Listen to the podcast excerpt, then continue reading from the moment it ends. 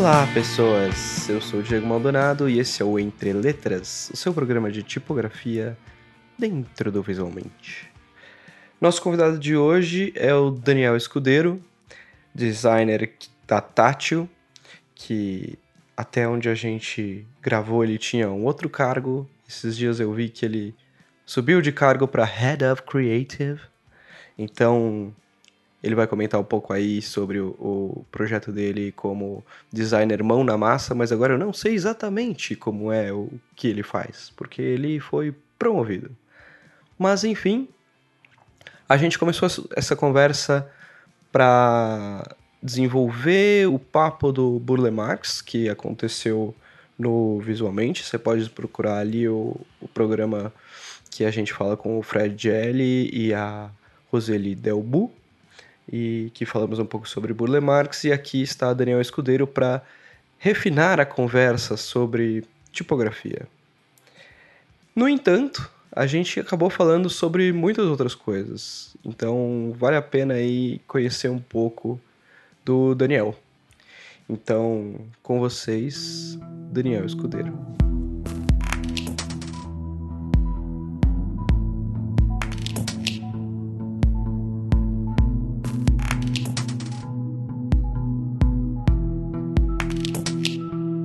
Olá, Daniel, tudo bem? Olá, Diego, tudo bem? Estamos aí finalmente conseguindo falar. Sim, depois de uma longa tentativa de encontros. Sim, estive em São Paulo, não deu, voltei para o Rio e estamos falando remotamente mesmo. Pois é, veio para o Diacrítico aqui, foi super bacana. Exatamente, pô, foi iradíssimo, gostei muito. A gente sempre começa aqui a nossa entrevista meio que passando o currículo da pessoa. Uhum. E eu fiz uma breve pesquisa aí na Interwebs. Interwebs? Pra encontrar os seus... por onde você andou. Descobriu alguma coisa? Descobri algumas coisas, me corrija se eu estiver errado. Vamos lá. E complemente qualquer coisa que faltou. Uhum.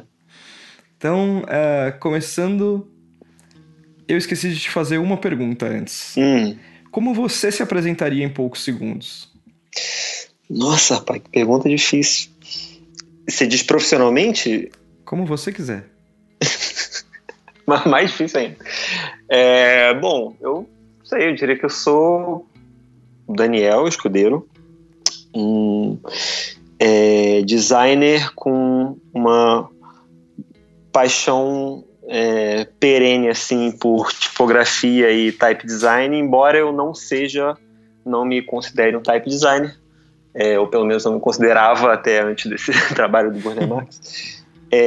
Mas é isso, eu gosto muito, muito de design, e eu sou bem aquela tipo de pessoa que, ao contrário de algumas pessoas que tiveram muitas dúvidas no que iam fazer profissionalmente, eu nunca tive essa dúvida, e eu só comecei a estudar design sabendo que era isso que eu queria e continuei. Então bom, eu tô só falando profissionalmente, né, no final das contas, mas eu diria que eu sou um designer bastante apaixonado pelo design mesmo, pelo bom design e pela tipografia.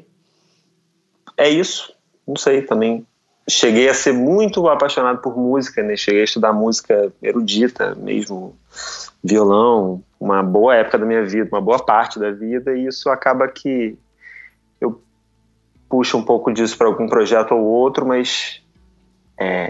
ficou relativamente em segundo plano ao longo do tempo. É isso, não sei. Teria que pensar melhor para falar alguma coisa a mais do que essas coisas. Mas você falou que você sempre quis ser designer, sempre desde quando? Não, então, não é sempre que... Assim, o começo... Logo quando eu... o primeiro contato que eu tive com saber o que era designer, eu era...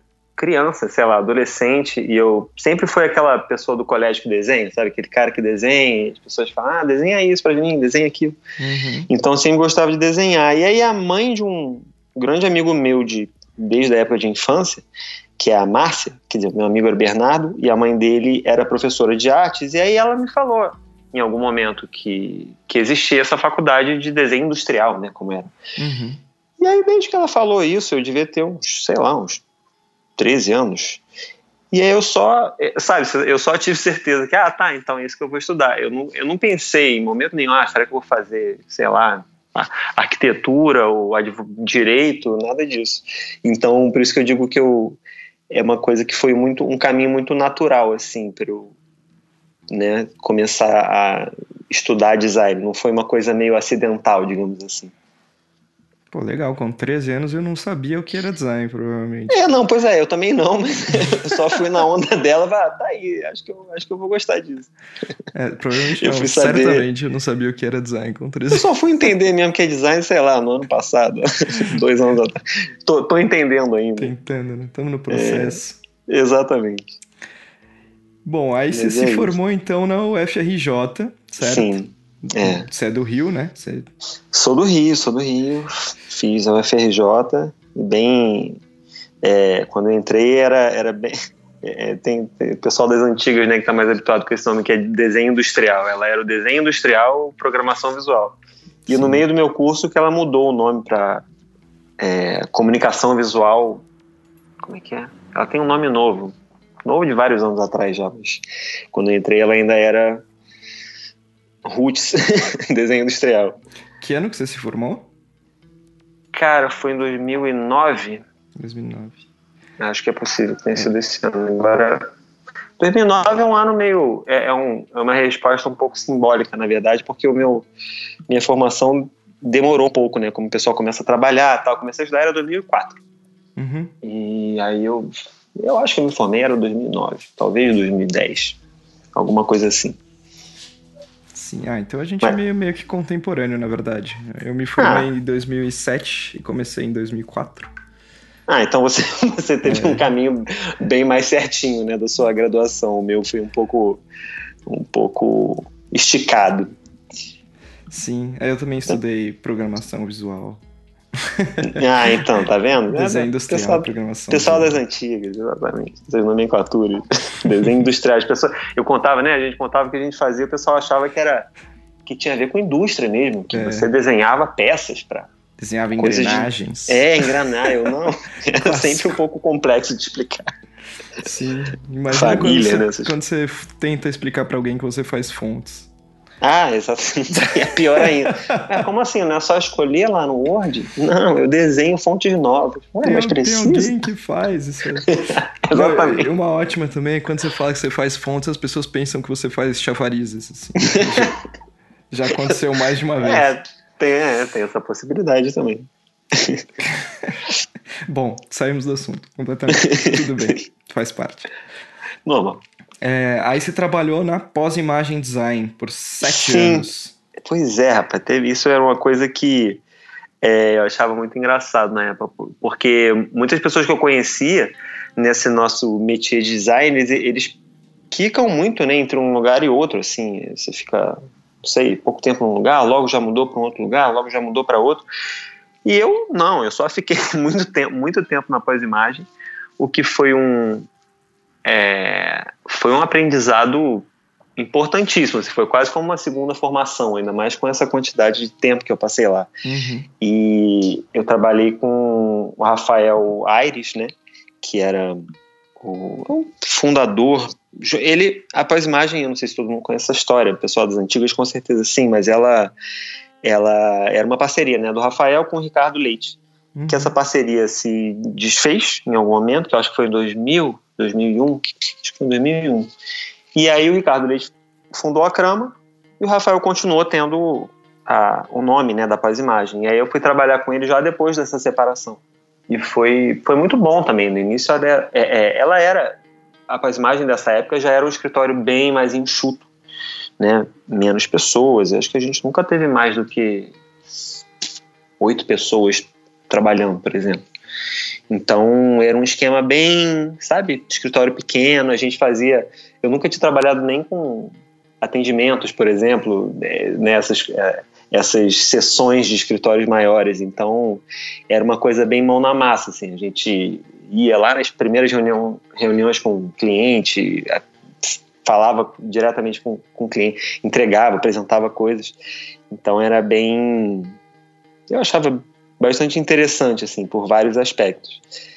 E aí fiquei lá realmente bastante tempo, mas assim, no final, aquilo já me incomodava um pouco.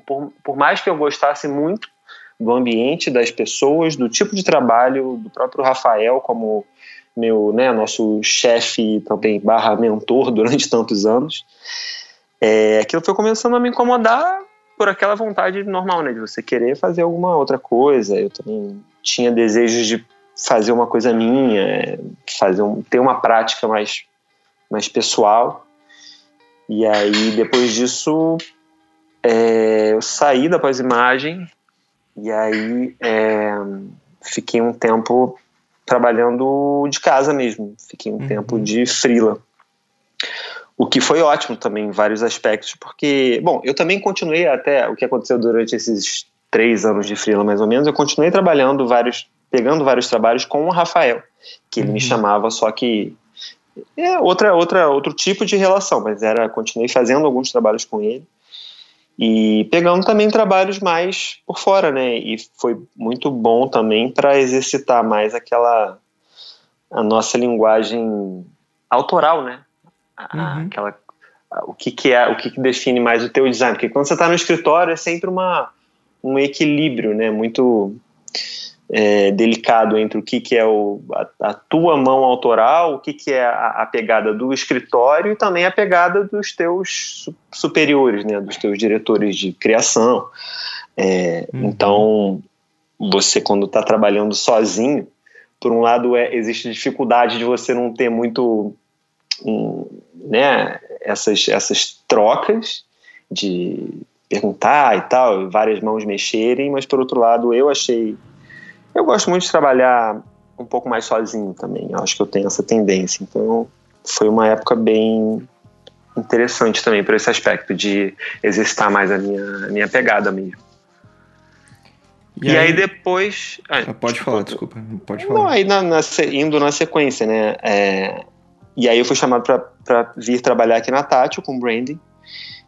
Acabava que os projetos que eu pegava nessa época e também na Pós-Imagem eram muitos projetos de branding mesmo, né, de criação de marca, de desenho de enfim, logotipos, e a coisa da tipografia também sempre teve muito presente em todos esses trabalhos, porque eu sempre digo, né, quando me perguntam assim, o que do design, né, que você, sei lá, para dar dicas ou sugestões, eu acho que assim, falando um pouco de tipografia, né, que também é mais o que a gente veio aqui para falar, que eu considero que a tipografia no design, né, não necessariamente no design de tipos, mas no design gráfico mesmo, principalmente no design de marcas, ela é talvez o aspecto mais importante assim, que você tem que levar em consideração, porque é o tipo da coisa que se ela tá bem feita, ela vai segurar um projeto inteiro nas costas. Outras coisas podem estar relativamente mal feitas que ela vai segurar. E o contrário também é verdade. Se ela está mal feita, aquilo vai enfraquecer de uma maneira muito, muito forte, né, o conjunto inteiro do trabalho. Então, eu sempre achei isso, assim, que ela é uma coisa muito relevante. E não só... Né, a gente está falando de micro, média e macro tipografia, né? Então tem tanto os aspectos, por exemplo, no desenho de marca, né? Quando você vai realmente criar um logotipo, seja do zero ou a partir de alguma tipografia existente, mas também toda a macro tipografia de um projeto qualquer, né? Isso foi uma coisa que eu também pude aprender e exercitar na Pós-Imagem e também...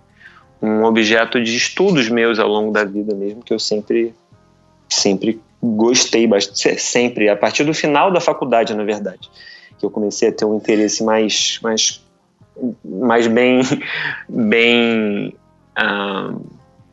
bem observado. Ouviram, crianças?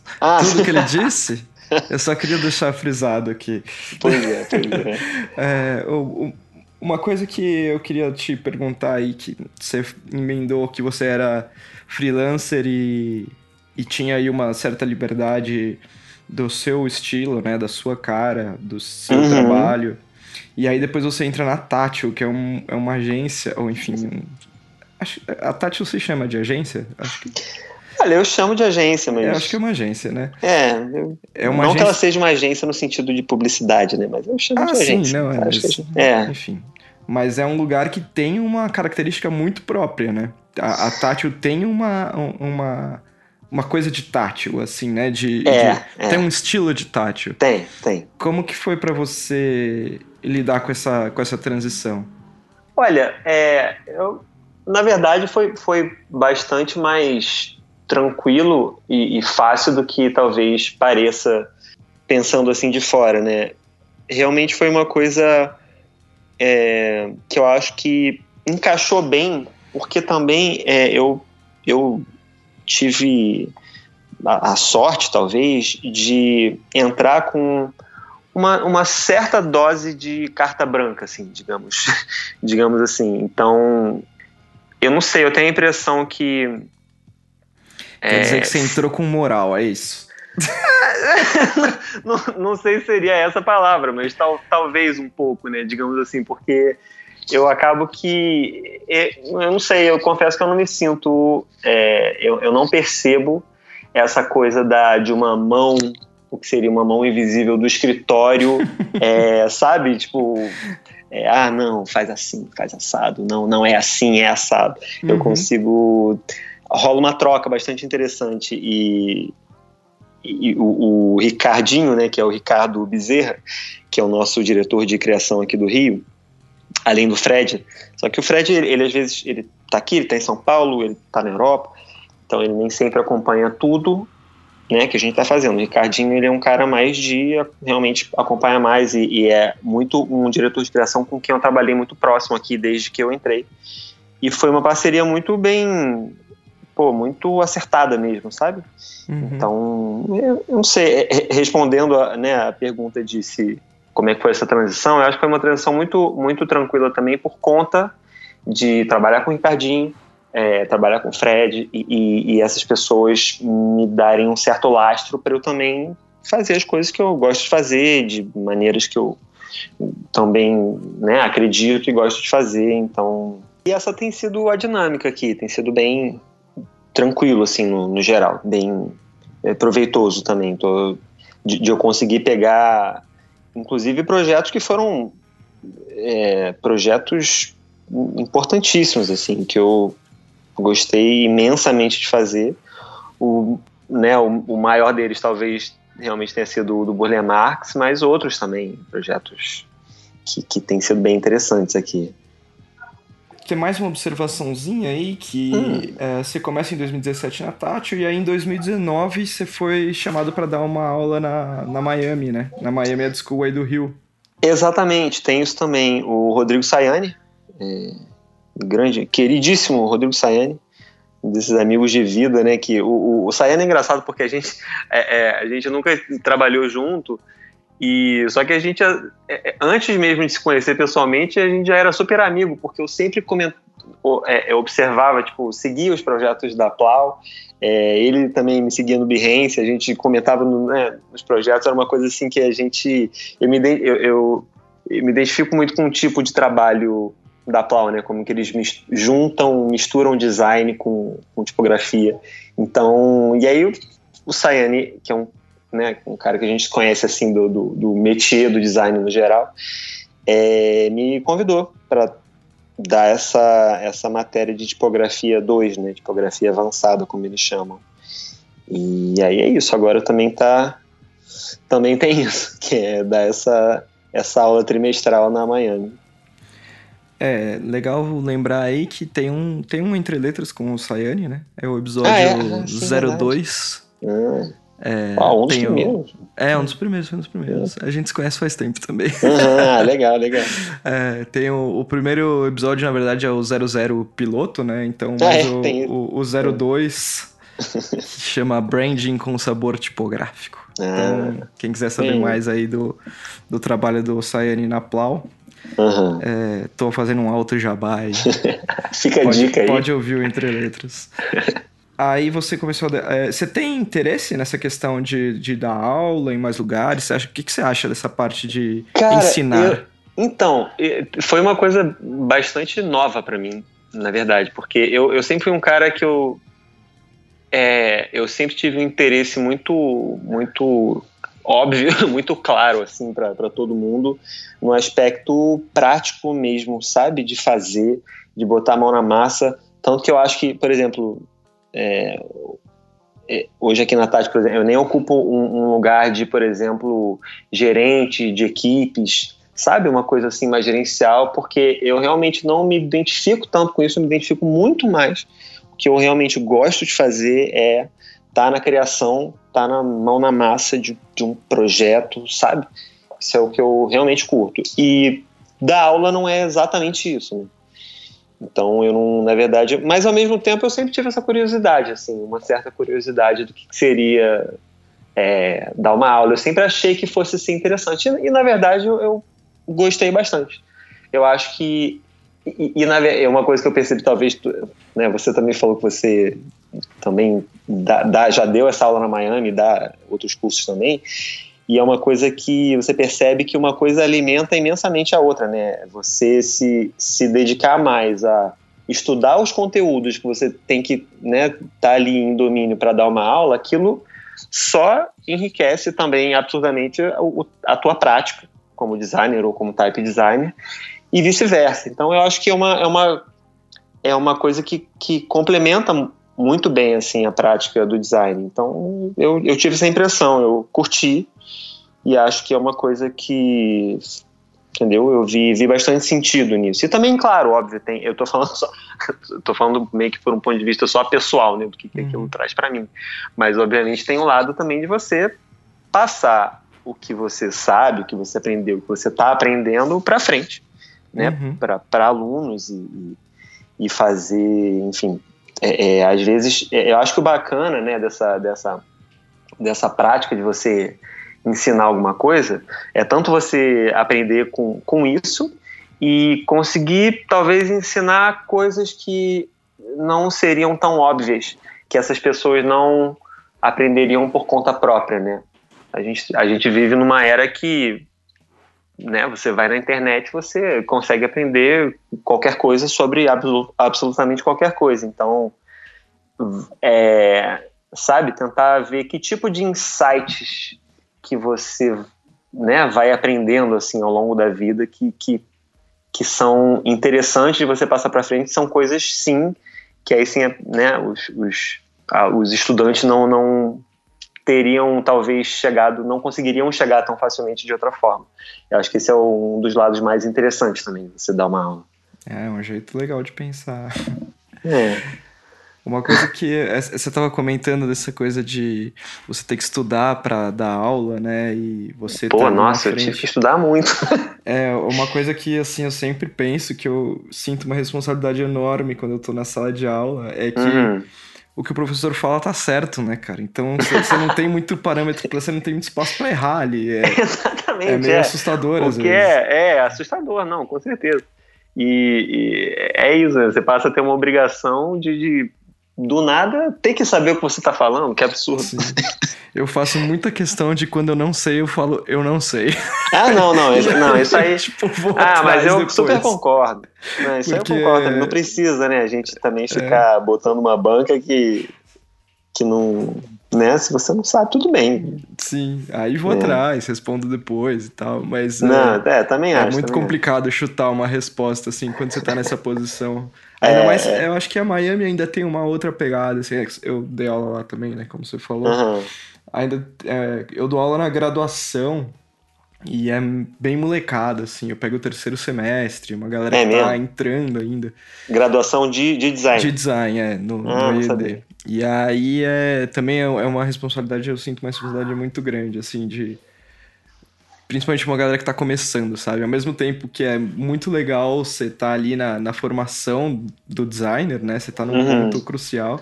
Pô, deve ser bem interessante. É muita responsabilidade, né?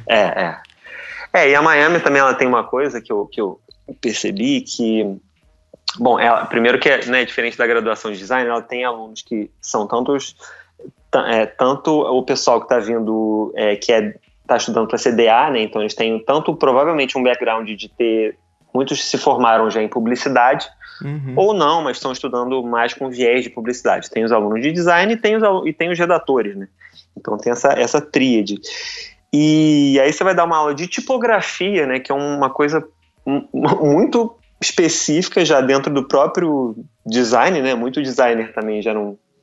de formação no design não, sei lá, tem tanto aprofundamento assim, e eu tenho a impressão que, né, o pessoal que vem de publicidade acaba tendo um pouco menos até no geral, ou não que não saibam, né, claro que faz parte do métier, mas com um nível menor de detalhe, né, de aprofundamento assim, em áreas diferentes da tipografia, micro, macro.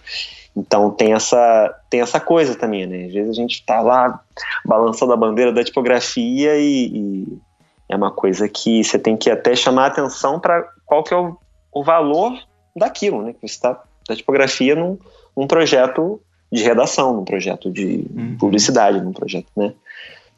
Tem esse lado também de você juntar, né? Meio que amarrar o que todo mundo está esperando daquele curso para entregar uma coisa que faça sentido para eles também. Isso é uma coisa que eu também fui, né, vendo ao longo desse primeiro trimestre que eu dei aula, que é, né, não basta você se preparar, chegar lá, já entendi, já decidi o que eu quero falar e né, tem que ver se faz sentido para quem vai estar lá te ouvindo também. Na graduação, ninguém tem, né, você fala, é quase como se você fosse...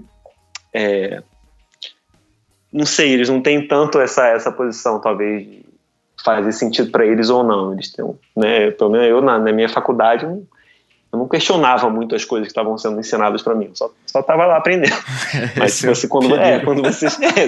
quando você já é formado, aí talvez você questione mais, né, uma coisa ou outra. Pô, mas por que você está falando disso? Não tem nada a ver. Então... Por onde você começa... quando você vai escolher uma tipografia para um projeto novo?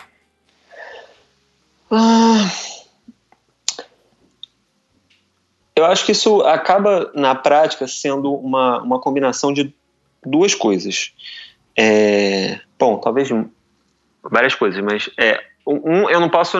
Eu acho que é inegável o fato de, por exemplo, a gente tem algumas paixonites tipográficas, né, ao longo do tempo. Então tem aquelas tipografias que em determinados momentos, né, da vida você está super gostando, viu alguma coisa nova ou alguma coisa que você descobriu e você está louco de vontade de usar aquilo, né, num projeto, colocar a mão na massa, né, o famoso mão na massa. E então esse é um aspecto, né. Tem em alguns momentos a gente está numa faia, por exemplo, eu fiz um trabalho há uns anos atrás, tá no meu Behance, do ciclo violonístico de violões, que usei lá uma serifadona, Caslon Graphic, que é um desenho bastante baseado nas versões da Caslon que foram desenhadas, eu não lembro, não sei se foi o Karnassi que desenhou, ou se eles redesenharam, agora eu não lembro direito, mas era uma pegada bem, sabe, daquela do Lubalin, do Karnassi,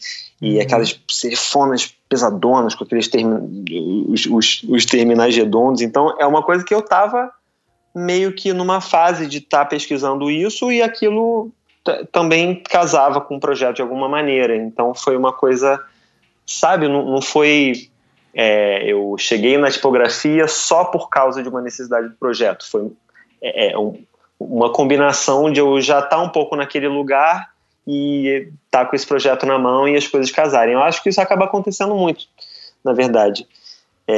Mas óbvio, né, o ideal é que faça sentido, não basta você só estar querendo usar uma coisa e não fazer sentido. E o outro aspecto também, óbvio, que isso é uma coisa que a gente vai muito... pegando, né, com a prática, é você realmente identificar o que faz sentido para um projeto, né? E aí você... Isso é uma coisa que eu procurei também incluir, né, de alguma maneira nas minhas aulas lá de tipografia, que é você ensinar aquela coisa, né, do que tipo de insight a gente tem para mostrar, ensinar, assim, puxar que os alunos percebam atributos e características tipográficas que talvez passem despercebidas, né? Então, todos os inúmeros atributos, né, que a gente, quão estendida a fonte é, se ela é mais condensada ou menos, se ela é tem a serifa sem serifa, mas tem todas as outras variações, que tipo de eixo que ela tem, né? Por que que uma coisa faz mais sentido do que a outra? Então, eu acho que é uma coisa também bastante aprendizado de vida, assim, você entender, né, em todas as minúcias, assim, desses atributos, o que que faz sentido de você trazer para um projeto. E até quebrando regras, né? Não precisa, não é para ser uma coisa chata do tipo, ah, vou fazer um projeto de livro, então eu vou escolher uma serifada renascentista, porque não, né? Você tem toda uma liberdade criativa, mas de preferência sabendo que liberdade que você está tomando e por quê, né? Eu acho que isso é uma coisa importante também. E um dos últimos... pode falar, desculpa. Não, eu não sei se eu respondi a pergunta exatamente. Eu falei pra caramba. Acho que você fez uma reflexão. Entendi. Foi uma reflexão válida. Tá bom. Um dos últimos trabalhos que você fez aí, ou pelo menos que foi lançado, foi o projeto do Instituto Burle Marx, né? Que sim. Saiu no fim do ano passado, certo? Meu xodó, meu queridíssimo. Fim do ano passado, entenda... Que é novembro de 2019. Né? É porque ele até... nós podemos considerar que essa foi a data que ele saiu. Ele estava pronto mais para meados do ano, assim, ele já estava meio que pronto. Só que nessa época ele começou a aparecer nas premiações, né? Então ele acabou ganhando mais... visibilidade. Visibilidade nessa época mesmo. Bom, mas é então no segundo semestre de 2019, né? Vamos colocar numa zona temporal, porque vai que daqui 40 anos alguém tá ouvindo esse podcast. Pesquisando, né, os projetos do Daniel Escudeiro. Os projetos da década de 20, né? Então, só para colocar num contexto temporal, eu não quero me repetir muito aqui, porque a gente fez um episódio inteiro sobre Burle Marx no Visualmente. Inclusive com o Fred Gelli participando e a Roseli Delbu, que é uma arquiteta paisagista, que falou muito sobre Burle Marx e tal. Foi uma super aula. Muito bem, adorei ouvir. Foi muito legal, né? E eu acabei quase não falando no podcast, porque o assunto estava tão fluindo que eu preferi não interromper. Eu fiz só umas considerações no finais, mas quase que... Verdade. Você quase que eu não tô ali. Mas aí eu queria que você contasse um pouco de como foi essa pesquisa da sua visão, assim, do visão... O Fred contou um pouco do todo, né? Eu queria saber a sua visão de quem estava ali no meio, ali, quem estava... Como que foi o desenvolvimento desse projeto? Cara, então... Deixa eu pensar para onde eu começo. Mas ele começou bem normal, entre aspas, como um projeto... Bom, ele não começou normal porque, na verdade, ele é um projeto que já começou... único pra gente, porque é um projeto que foi pro bono, né, a Tátil, o Fred resolveu aceitar pegar esse projeto pro bono, porque ele corretamente viu a relevância que um projeto como esse tem, né, a gente desde o início, a gente brinca que a gente quando foi entender o que era o Instituto Burle Marx, que está sendo formado, né, ele está começando agora, na verdade, é exatamente o tipo de coisa que você ouve e fala, ué, mas isso já não tem isso? Como assim? Não tem um lugar que né, existe justamente para preservar todo esse enorme acervo do Burle Marx? Não, aí você descobriu que não, por isso que tem que ter. Então, logo de início a gente percebeu que era um projeto pequeno na escala do projeto, mas grande na importância, na relevância dele, por quem foi Burle Marx, tudo isso. Então... O que em termos de projeto, em termos de mão na massa, né, falando mais sobre esse tipo de detalhe, foi bastante interessante e me levou até um pouco mais para épocas anteriores de profissionais da vida, que, né, quando eu falei que a Pós-Imagem era um escritório pequeno, enxutinho, mesmo eu trabalhando como freela, porque foi uma equipe muito pequena que ficou alocada nisso. No início tinham alguns designers, além de mim, que a gente participou das primeiras reuniões, fomos lá no escritório Burle Marx, né, conversar com os herdeiros do Haruyoshi, né, que era o sócio, parceiro do Burle Marx, e a gente foi lá, viu plantas, desenhos técnicos, mas muitos desenhos arquitetônicos, né, feitos pelo próprio Burle Marx ou feitos pelo Haruyoshi, então pinturas, desenhos, foi muito enriquecedor logo nesse início. Então nós, né,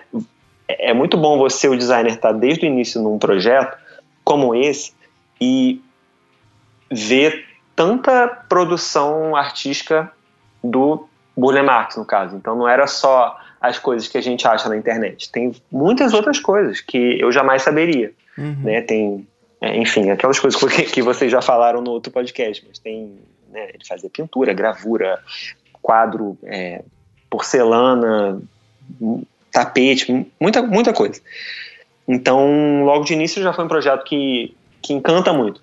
E eu lembro que eu sentia muito assim, ele também não era um projeto normal de criação de marca, né, ou de branding, no aspecto de que você, digamos, se você pega uma marca qualquer e vai criar uma marca do zero, você está trabalhando ali com os atributos do que né, do tipo de segmento da empresa, o tipo de público, algumas coisas que você tem uma certa liberdade criativa dentro de alguns parâmetros. Só que isso era diferente, né? Você está criando uma marca nova do zero, mas que tem que refletir o que é, né, a pegada criativa, estética de um artista, que é o Burle Marx, e, né, só que ao mesmo tempo você tem que criar uma marca nova para isso, só que você tem que fazer uma referência, mas sem copiar ou sem estragar. Eu lembro que no início eu tinha um certo medo, assim, de caramba, que a gente vai fazer, né? Porque o medo de perder a mão ou né, fazer alguma coisa que você não fosse uma referência tão bem feita e acabasse, sei lá. É uma responsabilidade, né? Uma pessoa importante. Exatamente. Foi um projeto que ele foi, em partes iguais, encantador por esse aspecto, mas dava um certo nervosinho, assim, de você estar, né, pisando numa coisa riquíssima e sem estragar nada daquilo. E aí o que aconteceu, em algum momento também, ele acabou ficando só comigo mesmo, assim, de design gráfico, né? Então, no início, mais pessoas foram fazer essas reuniões e tal, e a gente começou a rascunhar, tal, mexer algumas coisas. Eu nem cheguei a mostrar para vocês, né, aquele dia que eu fui naquela palestra de abertura do Diacrítico, muitos rascunhos e estudos iniciais, mas eu passei por muitos lugares antes de chegar no que era a ideia de, então vamos criar uma tipografia para isso. Eu testei inúmeras tipografias, eu já tinha chegado, eu lembro que eu desenhava, né, muito na mão, assim, obras dele, né? Eu meio que tentava repetir algumas coisas, no lápis mesmo, no papel, só para ir pegando, né, um pouco daquele, o que é aquilo, até porque no início a gente poderia até ter criado um símbolo, por exemplo. Então teve alguns estudos também de talvez, sabe, desenvolver um símbolo ou um conjunto de grafismos que inspirados. Então teve essa fase. Teve a fase de eu testar muitas tipografias. Então isso que você perguntou de como é que você escolhe uma tipografia para um projeto. Esse projeto Burle Marx, ele passou por essa fase, tá? Que tipografia é essa que a gente vai usar? E eu lembro que eu fiz uma pesquisa enorme de fonte com características bem específicas. Eu queria uma tipografia que tivesse uma pegada de, né, modernismo, de design estilo internacional, aquela pegada meio suíça, que fosse estendida, e que... E é isso, que tivesse um certo peso, assim. Então eu testei muitas coisas que eram bold, estendidas e com essa pegada modernista mais ou menos suíça, né, digamos assim. Também caindo lá para aqueles estilos mais americanos, que eram um pouco mais brincalhões. Mas era aquela coisa, né, nada casava exatamente. E eu cheguei até a mandar e-mail para um pessoal... Eles não eram nem...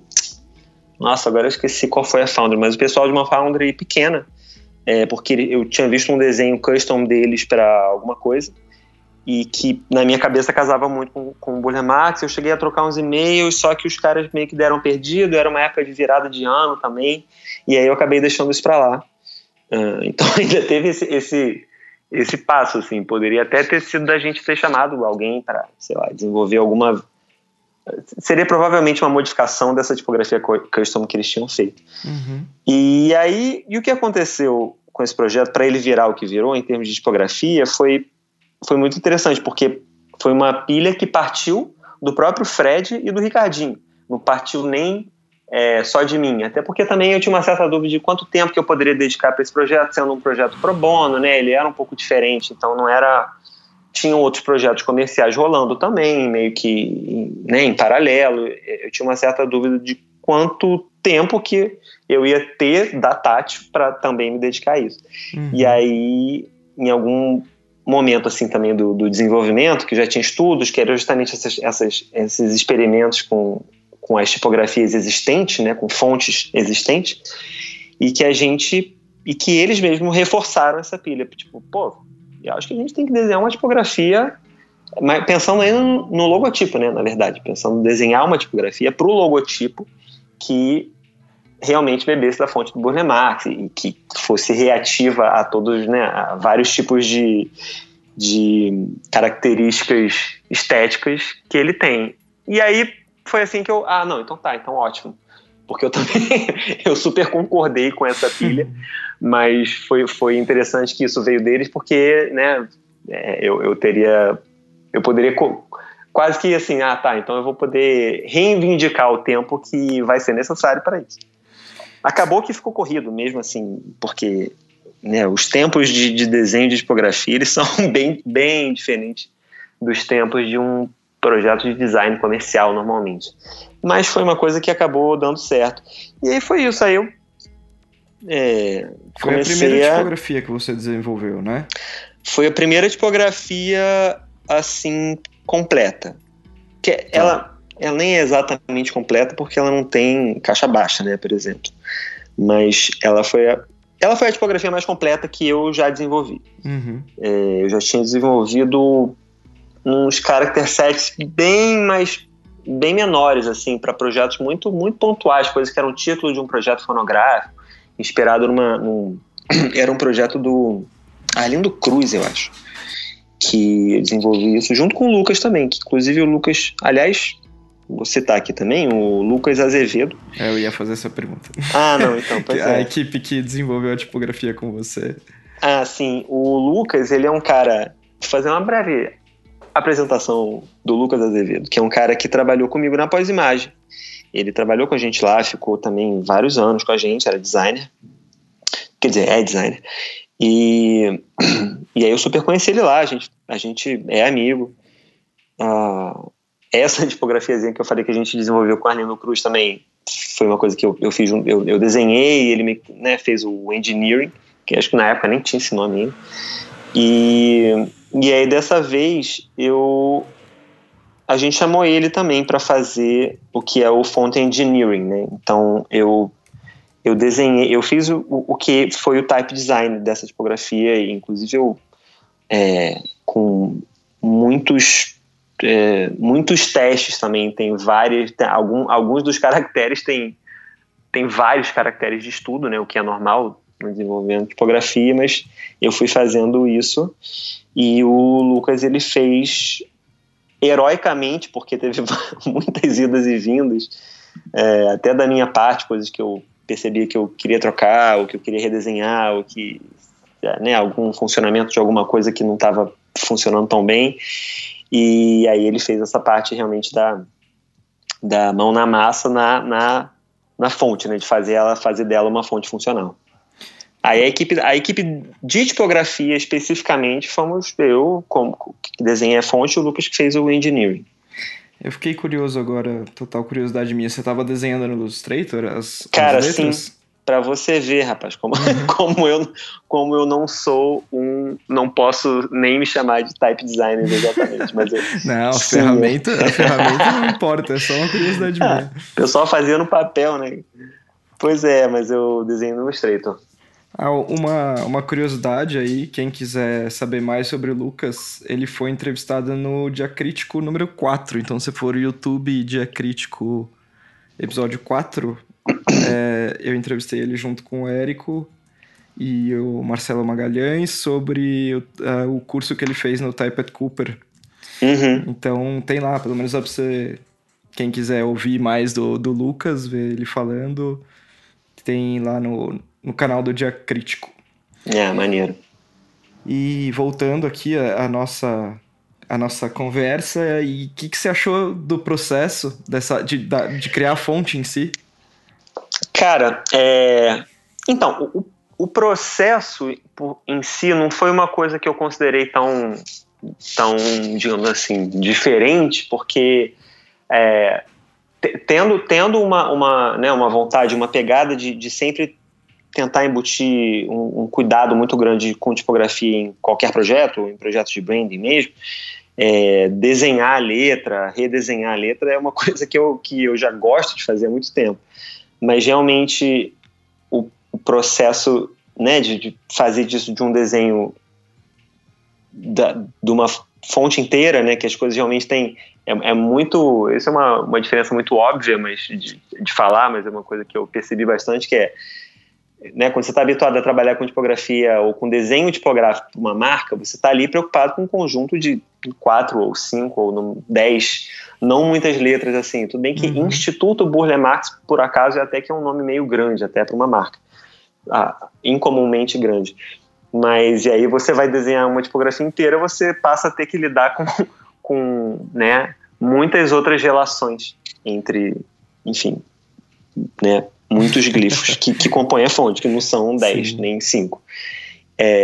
Isso é um pouco enlouquecedor.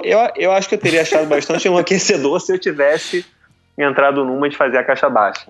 Aí teria sido punk. Mas teria sido ótimo também. Mas uma coisa também que eu achei desse processo é que aquela coisa... por mais que eu tenha... Né, que a gente tenha conseguido alocar tempo dentro da Tati para esse projeto que foi pro bono, para fazer o que a gente acreditava e queria fazer e tal, eu ficava sempre com uma sensação de que eu tinha que, sei lá, aquela vontade de, tá, não, me dá, eu vou ficar 1 ano e meio aqui em casa, sentado dentro da minha sala, com janela fechada, só para fazer isso. Sacou?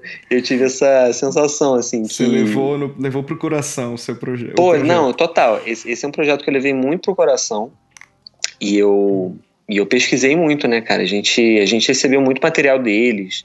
Eles deram vários livros de referências. Então, a gente aqui no Rio, saindo minimamente do ponto, mas daqui a pouco eu vou voltar, mas a gente aqui no Rio tem um contato muito grande, né, no geral, com as obras do Burle Marx, porque tem muitas coisas aqui que ele fez e são lugares por onde a gente passa o tempo todo. Uhum. A Copacabana inteira, o aterro do Flamengo inteiro... Em Botafogo tem muita coisa de piso, isso estou falando só dos lugares da Zona Sul, né? Eu moro no Maitá, então eu estou ali entre o Botafogo, entre Copacabana, então para a gente não... A gente já tem um contato, mas é impressionante como realmente quando a gente pegou esse projeto e eu comecei a entrar mais nesse universo e pesquisar, tem... um mundo de coisas. E, então, assim, foi realmente um projeto que eu... Claro que todo projeto envolve uma pesquisa de design, né? Isso é essencial, mas esse projeto foi um projeto que eu gostei muito de me dedicar, sabe? Dedicar tempo a essa pesquisa e sintonizar a minha cabeça com aquela época, com aquele... né? O tipo de produção que ele fazia ao longo daqueles anos e décadas que elas aconteciam também, até porque elas são misturadas com a própria história política brasileira também. Ele fez muita coisa em Brasília, ele fez muita coisa aqui no Rio na época da ditadura, então tem vários aspectos interessantes desse processo. Mas é isso, eu tive aquela sensação de que isso poderia ter sido... Assim como ele foi um projeto de design nosso aqui pela Tati, ele poderia ter sido uma pós-graduação, sabe? Um mestrado inteiro, 2 anos, 4 anos de pesquisa intensa e enfim, talvez, quem sabe algum dia eu consiga voltar para ele, com, não sei, mais tempo, seria interessante, mas é uma coisa que eu senti assim ao longo desse processo, que Bom, eu ia perguntar se você gostou do processo, então acho que eu nem preciso fazer essa pergunta. Né? Ah, eu gostei bastante. Eu acho que ela tá bem clara aqui. Sim. Mas o que foi mais chato no desenvolver da fonte? Ah, talvez não ter eu pessoalmente não ter o controle, o controle não é exatamente a palavra, o domínio das ferramentas de font engineering, né, que é justamente o que o Lucas fez tão bem. Mas se eu tivesse fazendo ela, talvez, sabe, já num Glyphs da vida, podendo testar parâmetros que, né, eu estaria testando no programa correto, não sei, isso talvez teria sido mais... teria facilitado algumas coisas, até porque gente, é quase inacreditável, mas assim, eu ia desenhando os glifos, né, as letras ou números, e para testar aquilo com palavras ou frases, eu ia montando aquele negócio na mão. Sim. É como se eu tivesse feito um negócio em letra 7. Composição manual. Exatamente. Mas tudo bem também, eu não compunha parágrafos inteiros, até porque não era uma fonte de texto, mas isso certamente era relativamente trabalhoso. Eu já trabalhei com... quando eu fiz um projeto para Eisenbaum, foi mais ou menos assim. Eles desenharam os caracteres e pediram para eu montar a fonte, né? Uhum. Acho que mais ou menos a situação de vocês aí. Só que eles trabalharam muito tempo com essa fonte. Era uma fonte que eles fizeram no Photoshop, assim. Ela não era nem vetorial, ela era tipo, tipo um pincel, assim, sabe? Ela tinha textura. Sei. E tal. Putz. E eles ficaram muito tempo compondo manualmente. E assim, eles fizeram um site inteiro compondo manualmente. Gente, mas com muito texto? Muito, muito. Eu desacreditava, cara. Eles fizeram uma campanha inteira, assim, compondo manualmente. Meu Deus. E aí, quando eles chegaram pra mim, e eu falei, não, dá pra pôr isso dentro de uma fonte. E aí eu fiz pra eles, e mesmo assim... Color font, mesmo assim, eles continuaram compondo manualmente. Não, então, é que color font é uma coisa meio complicada, assim, ainda é uma tecnologia meio nova. Uhum. Então ela é meio bugada, assim, é um processo meio longo até ela se acertar lá direitinho. Saquei. E aí, nas primeiras betas que eu mandei pra eles, que tipo, a fonte nem tava funcionando perfeita ainda, eles já estavam assim... loucos de alegria, porque eles escreviam e as letras apareciam assim, sabe? E não precisava ficar puxando um layer de Photoshop. Não, total, a diferença entre você escrever hieroglifo numa pedra ou usar um computador, né? Realmente as pessoas precisam lembrar que fontes existem. Existe tecnologia que chama de tipografia. Eu até sabia, eu só não dominava ela e eu não ia ter tempo durante esse processo. Eu acho que o seu caso nem era tão isso, né? Porque era exatamente isso. Você tava ali num logotipo e tal, você tá testando umas letras. Mas o caso deles era triste, porque imagina que eles estavam fazendo uma campanha publicitária inteira compondo manualmente. Não, então era uma coisa meio louca. Mas de qualquer jeito, eu acho que é interessante você falar esse negócio de que, como a gente tá aqui num programa especificamente sobre tipografia, né? É legal você falar que você sentiu falta de usar os softwares para tipografia, né? Sim, como o Glyphs, que você citou, ou tem outros, né? Tem o FontLab, tem o RoboFont, existem outros aí. Fica uma dica aqui para quem trabalha com... Para você e para quem trabalha com desenho de ícone e logotipo, esses softwares... ajudam muito, assim, porque eles têm uma precisão de vetor muito maior que a do Illustrator. Então, mesmo que você não vai fazer uma fonte inteira, mesmo que seja um ícone, já é muito melhor você trabalhar num software desse. Não, isso aí... desculpa te cortar, mas eu super concordo também. É uma coisa que eu tenho essa... Eu tô com essa vontade ainda mais agora, depois desse processo, de também usar mais, até para desenho de ícones também, de marcas, de símbolos. Sim. Super acho que é... muito válido mesmo. E eles têm vários... Bom, eles são softwares feitos para desenhar letras, né? Então eu acho que quando você está desenhando um logotipo, você está desenhando letra. Obviamente, se você tem um software feito só para isso, ele vai ter desvantagens. Né? Só dando uma dica geral, assim, eu sei que você passou por isso agora, você já se ligou. Mas para os nossos ouvintes, de maneira geral... Não, ele realmente ele tem parâmetros bem mais precisos, né? De você lidar com pontos, com os handles, com as curvas, ele é bem interessante. Mas eu também, no meu caso, eu tenho uma certa... Eu fui me habituando eu tenho um processo talvez não sei se caótico é exatamente a palavra, mas eu gosto de eu gosto de ter a bagunça do Illustrator, de copiar qualquer coisa para qualquer canto, arrasto para cima, para diagonal, para o lado e, sabe, vou mexendo, copio, colo. Eu não sei se eu teria essa liberdade de bagunça no Glyphs, por exemplo, mas eu posso estar errado, talvez ele tenha. Não, você pode começar na bagunça e aí depois você começa a organizar a casa. Ah, é, pode ser. É que o processo de levar... Agora a gente já tá entrando numa questão de processo de tipografia em si. Mas assim, o processo de você levar... Eu já fiz isso, né? Desenhar no Illustrator a fonte, levar para... Foi na minha primeira fonte que eu fiz sozinho, na verdade. Eu desenhei ela toda no Illustrator e dava copy e paste por FontLab na época que eu trabalhava. O problema é que você perde muito tempo, né? Você tá dando copy-paste, você tá jogando de um programa... Dá pra você fazer, você consegue dar Command-C, Command-V e ele cai do Illustrator pro Glyphs. Só mas não cai no lugar exato. Então, tudo bem, mas aí você tem até uns jeitos que você consegue fazer que ajuda, assim, esse processo. Só que de qualquer jeito é um processinho, né?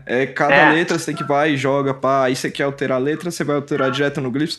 Então, assim, é mais fácil se você começar direto lá. Só que, obviamente, quando você já tem uma familiaridade com um software como o Illustrator, no caso... É muito mais rápido você desenhar lá, porque é onde você está acostumado a desenhar todo dia, né? Então tem essa questão, assim, é um processinho. Eu acho que quando você... Fica aí a dica para todo mundo, né? Quando começar a usar um software feito para tipografia, é uma questão de hábito, assim. E aí você vai pegar o hábito e desenhar mais rápido, assim. Inclusive, é curioso você falar isso, porque... Eu conheço gente, por exemplo, tava trabalhando com um designer... eu prefiro não citar o nome agora, mas é um designer muito bom, assim. Eu fui trabalhar com ele no escritório dele há pouco tempo, por uma semana. E eu fiz alguns refinamentos e uns ajustes de tipografia para eles. E ele tem o Glyphs na máquina dele, mas ele não consegue usar porque ele tá muito habituado a usar o Illustrator. Cara, então, exatamente. A gente até licenciou, tem uma licença do Glyphs agora, que tá na minha máquina, porque eu pretendo usar mais, mas eu ainda não fiz o jump, sabe? Eu ainda... É uma questão de hábito, assim. Com certeza. Também é fogo, né, cara? A gente pega, passa anos e anos e anos, se habituando a mexer em vetor no Illustrator. Mas eu chego lá, eu vou arrumar uns tempos pra mexer mais nele, brincar mais nele também. Vai ser interessante. É legal, eu gosto. Bom, mas enfim, voltando a várias dicas absolutamente tipográficas. Sim, bom, quando a gente montou esse podcast, o Ankara falou pra mim. Ele falou assim, não, você pode ser hardcore, você pode falar do type design, tem certeza? Eu falei, beleza, então aqui a gente fala sobre alguns assuntos bem pontuais. Sim, acho válido, né? Espero que o pessoal curta, mesmo quem não é type designer, enfim, acho isso interessante. Não, com certeza. Voltando aqui voltando para o projeto do Burle Marx, vocês montaram toda essa tipografia para títulos aí, né? Que é a do logotipo e também como vocês expandiram, ela foi para os títulos do projeto. Mas tem uma tipografia de apoio ali que vai para os textos. Tem. Qual que é essa tipografia? Então, essa tipografia é a Bézier. Ela é uma fonte de texto criada pela Atipo, que é um... Eles são também um escritório de design e de type design espanhol, né? E eles têm... Bom, eu escolhi ela por alguns motivos, né? Eu falei que eu cheguei a experimentar muito com um tipo de tipografia, né, que remetesse a uma certa época modernista suíça. E aí, justamente, quando passou a existir a ideia e também já, pelo menos em parte, o desenho da tipografia do Burle Marx, ela... Claramente, por mais que eu tenha conscientemente também, eu fiz várias escolhas dela não ficar muito louca, entre aspas, em todos os lugares. Então, se você olha para ela, ela tem letras que são mais mais ornamentais, não é exatamente essa palavra, mas tem letras que são mais normais. A letra D, por exemplo, é uma letra que não diferiria de nada de uma sem serifa normal estendida. É, enfim, várias outras letras, elas... Então ela tem um equilíbrio, só que, no geral, ela é uma fonte com bastante personalidade. E aí eu queria justamente um par que, entendeu? Ele não chamasse atenção para si de forma nenhuma, ou de quase nenhuma. então, essa Bazier... Ah, e também outro aspecto, eles sendo a gente pegou esse projeto pro bono justamente porque eles não têm grana, não tem muita grana por enquanto. Então ela é uma fonte que eu considero que é extremamente bem desenhada, muito boa para texto, que é uma, né, com essa pegada do estilo internacional, praticamente ali fica entre uma helvética e uma universidade, né, ela tem essa pegada neutra e que é bem desenhada e é barata, né, a licença dela, eles para lá, a licença mais básica para um até não sei quanto, talvez 5 computadores era, acho que era 15 euros, é uma coisa que, sabe, mesmo para uma gama de pesos e tal, ela era uma opção em conta e com muita qualidade. Então essa foi a escolha, assim, legal. Na verdade. É, justamente para contrabalançar o sabor que a fonte principal tem, ela é bem mais comportado, digamos assim. E aí tem alguns parâmetros também que no geral, eu tenho sempre pedido para todo mundo observar, que é, por exemplo, a tipografia do Burle Marx, ela é uma fonte só em caixa alta. Então, nunca, ou quase nunca, idealmente, é para a Bazier ser usada toda em caixa alta. Seja em títulos ou em informações, o ideal é que ela seja sempre usada em caixa normal de texto, alto e baixo. Até para também conversar com ser um contrapeso à caixa alta da tipografia de título. Então tem esses parâmetros assim que fazem parte também desse conjunto. Mas é um par muito fácil de usar também, né? Você tem uma tipografia de título com muita personalidade, tem uma tipografia de texto com pouca personalidade. Não tem muito como errar esse pareamento também. Muito bom. Acho que falamos bastante. Falamos. Tem alguma coisa que você gostaria de falar que a gente não falou? Não sei, cara. Acho que não. Não? Acredito que não. Última chance. Eu com certeza vou lembrar de alguma coisa mais tarde. Te ligo de noite, assim, te acordo. Manda um WhatsApp pra pôr uma adenda. Pô, faltou falar. Manda um áudio, assim. Põe aí no podcast esse áudio aqui. Mas eu não sei, cara. Eu acho que não. Bom, só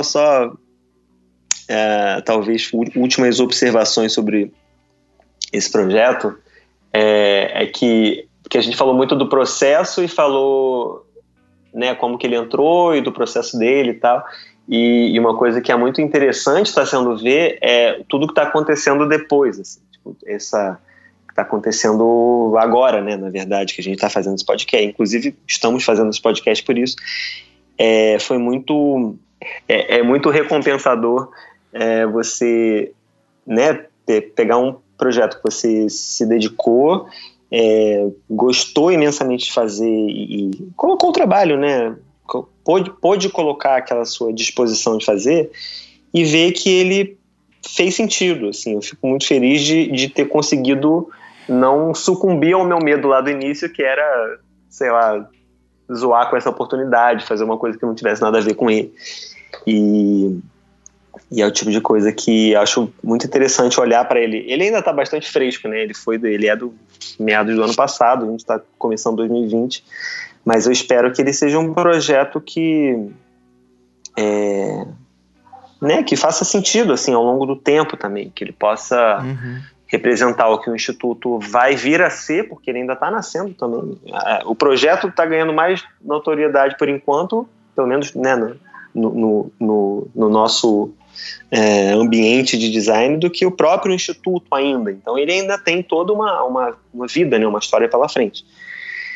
E é isso, espero que seja um projeto que possa ser perene, possa envelhecer bem, faça sentido para o Instituto, como fez sentido para mim pessoalmente, né, como designer, como type designer, entre aspas. E é isso, não sei, só fico bastante satisfeito, assim, do projeto ter aparentemente sido bem resolvido, sabe? E ter podido participar dele. Legal. Muito legal. Isso, um projeto muito bom. Pra quem não viu ainda o projeto e tá no abstracionismo, onde que a pessoa pode encontrar? Estamos ouvindo até agora, né? 1h30 e não fazem ideia do que a gente tá falando. Cara, por enquanto ele tá... eu faço aqui uma promessa que até o próximo mês, que é fevereiro... até o próximo mês, do próximo mês não vai passar de eu subir ele, pelo menos no meu Behance pessoal, mas ele tá, uma parte relativamente pequena dele, no site atual da Tátil, que é um hot site, porque a gente também no final do, né, no ano de 2019 a gente mudou toda o projeto gráfico, marca da Tátil, linguagem visual verbal da Tátil, então teve um grande trabalho e tem um hot site novo, então tem poucos cases, e os cases que estão no site por enquanto, eles não são os cases completões, ele tem uma parte deles. Então, o case do Burle Marx, ele tá lá agora, se você entrar no site da Tátil, ele vai estar lá, embora não tão completo como ele ainda vai estar num futuro próximo. E no meu Behance, Daniel Escudeiro, fazendo jabazinho aqui também. Então, por favor. Ele vai, com certeza, tá até o mês que vem, assim. Ó, promessa, hein? Tá gravado. Ó, pode cobrar. Bom, pra terminar, a gente sempre pede uma dica pros nossos ouvintes. Qualquer coisa que você ache legal. Pode ser tipo gráfico, pode não ser. Tanto faz. Qualquer coisa que você ache legal. Cara, a gente fala, antes da gente começar a falar aqui, o Diego me lembrou que ia ter essa dica. E eu lembrei que eu não tinha escolhido e eu sabia que esse momento ia chegar pro meu incomensurável sofrimento, mas eu vou tentar. Uma coisa que é meio básica, assim, mas assim, é uma coisa que eu gosto muito de olhar de vez em quando, e tem uma coisa que tem a ver com o que o Renato Alarcão, sabe? Sei. Falou há um tempão atrás, ele foi na UFRJ fazer fazer uma palestra, e uma das coisas que ele falou no final da palestra dele, que foi justamente uma dica, que é: tenham um caderno. Um caderno onde vocês, inclusive, juntem fotos, coisas que você recorta de uma revista, cata de rua. Não é nem sobre criar um caderno, né, porque ele tinha muito aquele trabalho com os cadernos, mas assim, tenha um conjunto de referências que são só suas. Fotos que você tirou, que você catou, isso era há 50 anos atrás, não tinha nem... não tinha Pinterest, não tinha essas coisas, mas... E é uma dica que ficou muito na minha cabeça, porque eu nunca tive muito hábito, muito organizado, de ter as minhas referências organizadas. Mas é uma coisa que faz... Hoje, por exemplo, eu tenho um certo preconceito com Pinterest, mas eu usava muito o Design Inspiration, que é, não sei se você conhece, mas ele era tipo um Pinterest, só que ele é muito mais de referências de design. Então lá você não vai encontrar, por exemplo, como fazer um bolo de 3 andares, você vai encontrar só referência de design, como fazer uma cortina drapeada em azul bebê. Não. Tipo um Behance, vai, mais próximo do Behance. Exatamente, mas é um lugar onde eu gosto, porque eu fico tacando referência nele sem me preocupar em se ele tem uma pastinha, se ela está dentro de um tema, sim, se ela não está, entendeu?